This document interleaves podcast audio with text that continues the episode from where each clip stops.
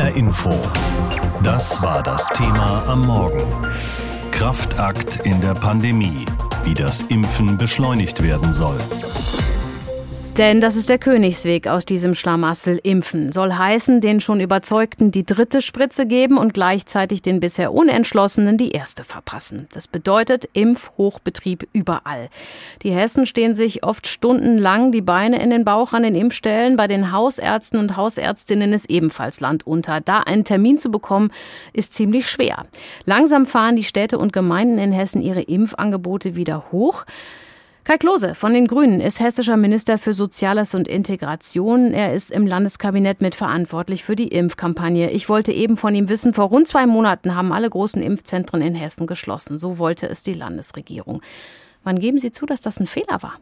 Zur damaligen Zeit gab es in den Impfzentren überhaupt keine Nachfrage mehr. Ähm, es sind kaum Menschen gekommen, die sich noch impfen lassen wollten. Sie wissen ja, dass Impfen freiwillig ist.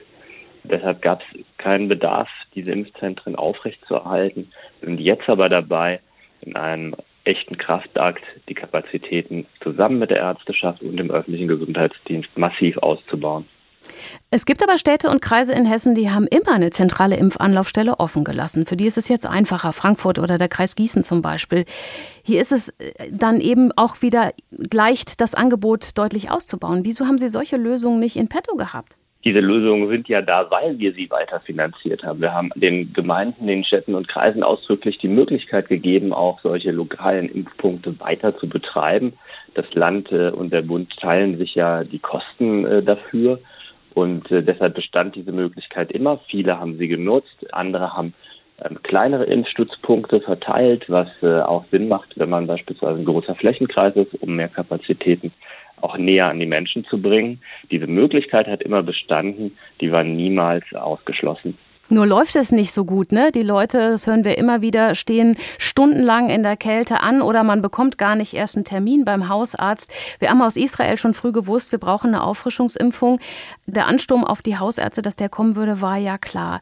Also so ganz hat das mit der Vorsorge offensichtlich nicht geklappt, wenn es jetzt so stockt. Die Hausärzteschaft hat garantiert, dass sie äh, die 250.000 Impfungen ähm, alleine schaffen wird ab nächster Woche. Sie sind massiv dabei auszubauen.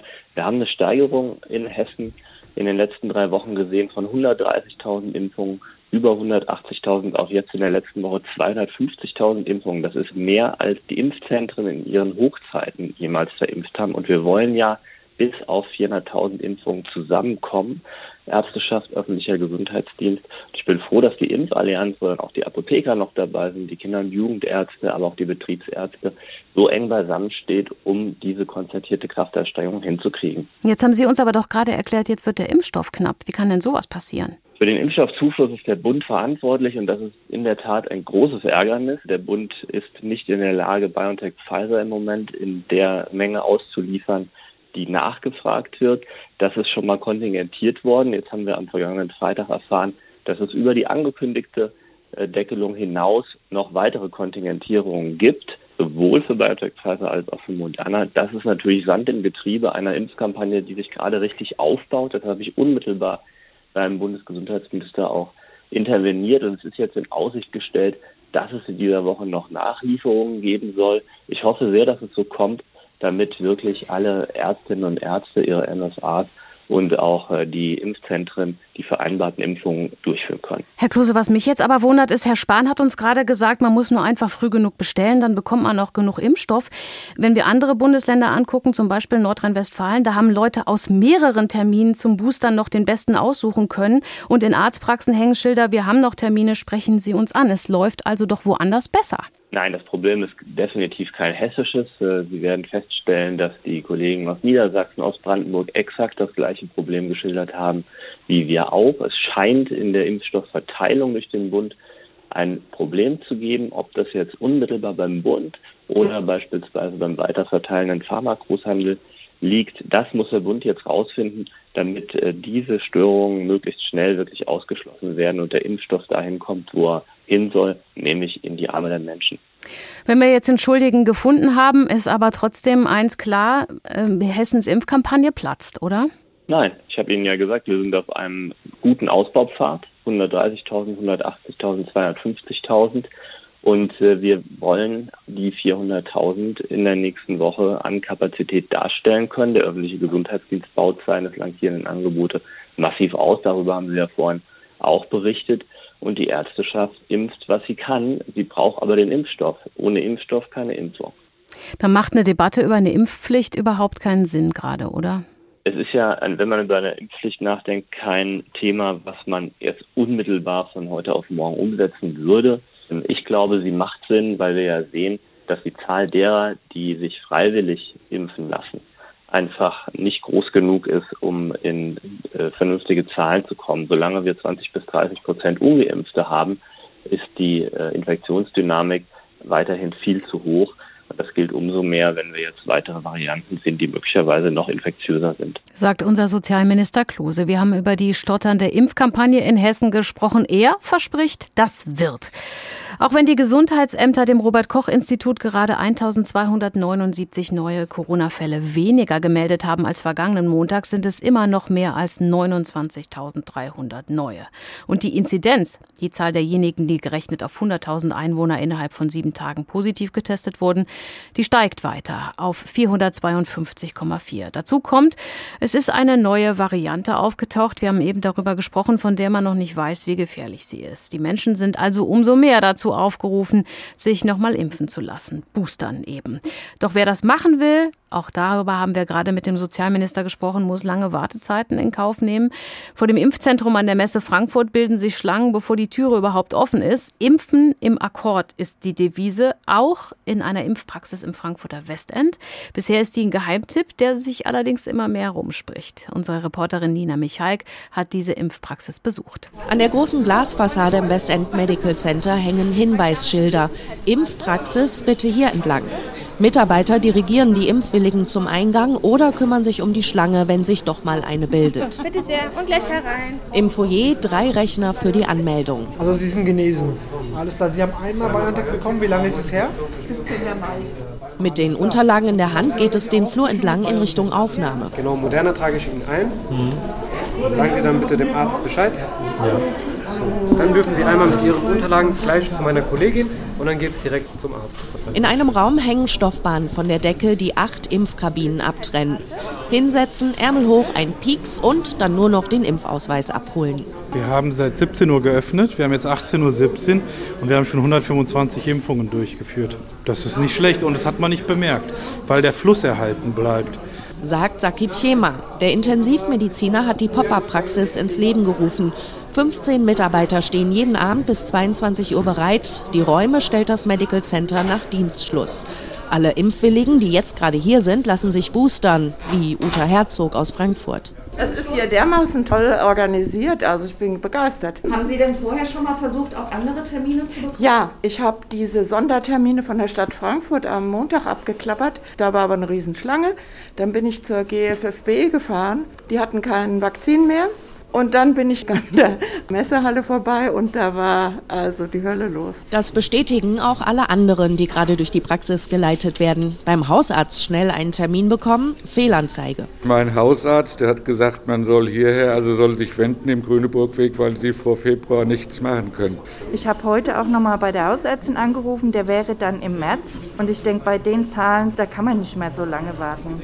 Um sich eine Impfung zu sichern, machen viele Impfwillige gleich mehrere Termine aus. Deshalb war auch die Impfpraxis bis ins nächste Jahr ausgebucht. Und nicht jeder sagt dann ab.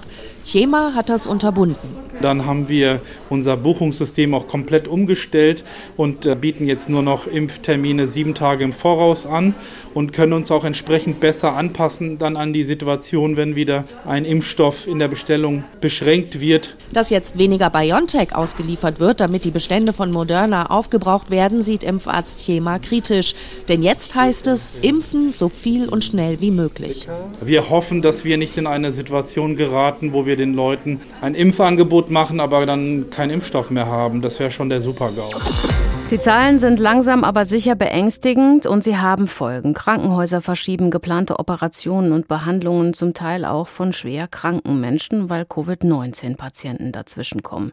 Die Appelle, sich impfen oder boostern zu lassen, häufen sich. Allein, es muss alles gut organisiert und genug Impfstoff da sein. Wie sieht das aus bei uns in Hessen? Das haben wir unsere Reporter im Land gefragt. Als im Spätsommer die großen Impfzentren geschlossen wurden, da hat der Main-Kinzig-Kreis drei sogenannte Impfstoffe Stellen eröffnet, Mini-Impfzentren sozusagen, in Hanau, Gelnhausen und Schlüchtern. Vor einer knappen Woche wurde eine vierte Impfstelle eröffnet, heute geht die fünfte in Betrieb und am Mittwoch Nummer sechs. So kann laut Kreis dreimal so viel geimpft werden wie bisher. Allein im Dezember sollen rund 40.000 Impfungen möglich sein. Auch weil der Main-Kinzig-Kreis immer wieder Sonderimpfaktionen durchführt. So fahren schon seit Monaten Busse durch den Landkreis, um die Menschen direkt vor der eigenen Tür zu impfen. Und überall, wo geimpft wird, da gibt es seit Tagen lange Schlangen. Deshalb sollen noch mehr Impfmöglichkeiten geschaffen werden. Aus dem Main-Kinzig-Kreis Heiko Schneider.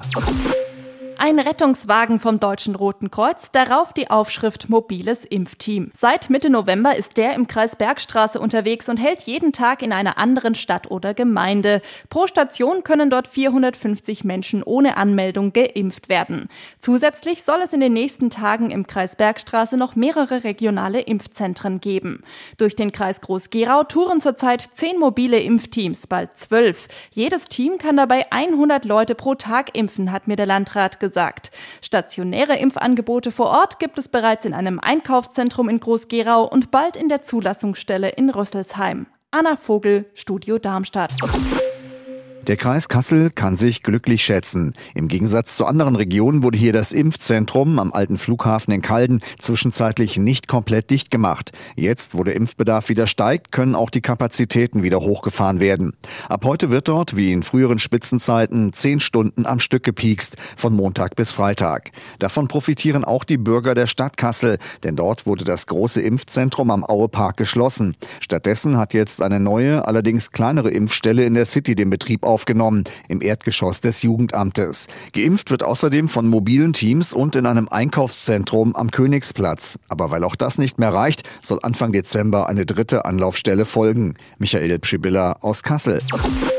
In Mittelhessen waren in den vergangenen Wochen vor allem die mobilen Teams unterwegs. Wo sie hinkommen, gibt's oft Schlangen. So auch vor dem Impfcontainer auf dem Gießener Weihnachtsmarkt.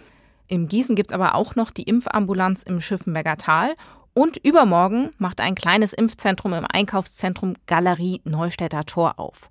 Auch im Kreis Marburg gibt es ab Dezember nach und nach drei kleine Impfzentren. In der Stadt Marburg, in Daubtfürtal und in Stadt Allendorf. Und auch im Wetteraukreis gibt es jetzt wieder Impfzentren. Sieben kleine, einmal quer durch den Kreis verteilt, und ein größeres in Wölfersheim. Anne-Kathrin Hochstrat aus Mittelhessen. Professor Axel Radlach-Pries ist Mediziner und Dekan der Charité in Berlin. Außerdem ist er Präsident des World Health Summit. Das ist ein internationales Forum, das sich die Verbesserung der weltweiten Gesundheitsversorgung zum Ziel gemacht hat.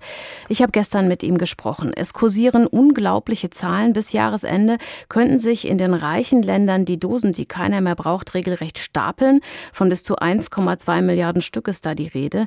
Wieso ist es so schwer, den Impfstoff dann in die Länder zu bringen, in denen er dringend gebraucht wird? Ja, das ist natürlich ein komplexes Problem, was einerseits durch die innere Mechanik in den Ländern entsteht, in denen der Impfstoff vorhanden ist. Und auf der anderen Seite durch die relativ komplizierte Methodik über COVAX oder bilaterale Abkommen, mit denen der Impfstoff dann in andere Länder gebracht werden könnte. Der Kern des Problems ist, dass die Verteilung und die Sicherstellung des Impfstoffs immer noch eine sehr stark nationale Aufgabe ist, während eigentlich die Medizin eine eher globale Sicht auf die Verteilung erfordern würde. Also sind die nationalen Egoismen zu groß oder hapert es am Geld? Ich glaube gar nicht so sehr, dass es wirklich am Geld hapert. Ist natürlich eine relativ überschaubare Bereitschaft zum Beispiel der verschiedenen Länder in COVAX hinein Geld zu geben. Wenn man aber vergleicht, wie viel Geld für COVAX aufgewendet wird und wie viel Geld die Pandemie insgesamt angeblich kostet, ist das ein Faktor von ungefähr 1 zu 1000.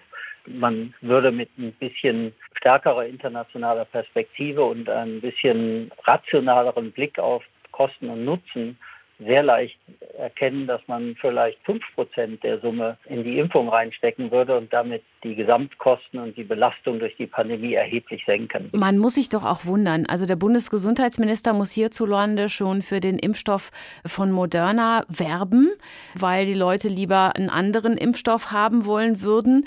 Ähm, und die Gefahr droht, dass die Moderna-Dosen jetzt weggeworfen werden müssen. Sie haben COVAX angesprochen. Bis Ende des Jahres sollten eigentlich 1,3 Milliarden Dosen in die ärmsten Länder gehen. Wie kann denn dieses Ungleichgewicht sein? Auf der einen Seite werden die Sachen weggeworfen und auf der anderen Seite kommen die Leute nicht an Impfdosen ran. Naja, wenn Sie sich die Diskussion zum Beispiel auch in Deutschland seit Beginn der Pandemie anschauen, dann hat die Gesellschaft insgesamt doch einen sehr nationalen Blick auf die Problematik gehabt. Da wurde also sehr viel diskutiert, warum konnte die deutsche Regierung nicht mehr Impfstoffe für die deutsche Bevölkerung sichern? Warum hat Europa nicht besser für sich verhandelt? Also alles sehr egoistische Gesichtspunkte. Und die sind in der Gesamtgesellschaft getragen worden. Und da muss man natürlich auch zugeben, dass unsere Regierungen ja doch daran gebunden sind, was in der Gesamtgesellschaft zu so einem Thema diskutiert wird. Es wäre also recht schwer gewesen zu sagen, wir geben, sagen wir mal, 20 oder 30 Prozent der Impfstoffe, die wir haben, an COVAX oder an andere Länder. Organisationen wie Ärzte ohne Grenzen fordern ja immer wieder, die Patente auf die Impfstoffe freizugeben. Deutschland steht hier auch auf der Bremse mit der Begründung, wenn es für Pharmafirmen wie BioNTech nichts zu verdienen gäbe, entwickeln die in Zukunft eben keine guten Impfstoffe mehr. Welche Vorschläge haben Sie, um das in den Griff zu bekommen? Ja, das ist natürlich ein Problem, wo eigentlich beide Seiten irgendwo recht haben. Also der Markt und der Erfindungsreichtum von Firmen, von Wissenschaftlerinnen und Wissenschaftlern. Das war ja hier zum Beispiel, wenn man an BioNTech denkt, eine sehr gute Zusammenarbeit zwischen der wissenschaftlichen Community und dann der Industrie. Diese treibende Kraft, die ist schon sehr, sehr wichtig. Und wenn man die blockiert, hat man die große Gefahr, dass man zwar eine gute Verteilung hinbekommt, aber nichts zu verteilen hat. Mhm. Auf der anderen Seite gibt es gerade beim Impfen sehr starke Probleme auch mit dem Markt. Also wenn jetzt ein Impfstoff gegen eine Erkrankung extrem gut wirkt, dann ist das für die Pharmaindustrie gar nicht so lukrativ, weil man den nur einmal geben muss und dann ist die Person geschützt. Und an der Stelle muss die Gesellschaft eben eingreifen. Die Gesellschaft kann nicht sagen, nur Markt oder überhaupt kein Markt, sondern sie muss sagen, Markt da, wo es hilfreich ist und politischer Einfluss da, wo es notwendig ist. Man hätte zum Beispiel sagen können, dass die Firmen, die jetzt Impfstoffe anbieten, mit staatlicher Unterstützung neue Werke aufbauen, die ausschließlich für den globalen Süden produzieren mhm. oder Werke aufbauen sogar im globalen Süden. Das wäre auch sehr viel hilfreicher als eine simple Freigabe der Patente, weil selbst wenn man die Patente freigegeben hat, muss ja auch die Herstellung erst noch funktionieren. Aber da hat es auch relativ wenig wirklich engagierte Ansätze gegeben. Stattdessen blockiert man sich in dieser gegenseitigen Diskussion, währenddessen man gleichzeitig schon hätte aktiv werden können mit einer wirklich effektiven Unterstützung des globalen Südens. HR Info. Das Thema. Wer es hört, hat mehr zu sagen.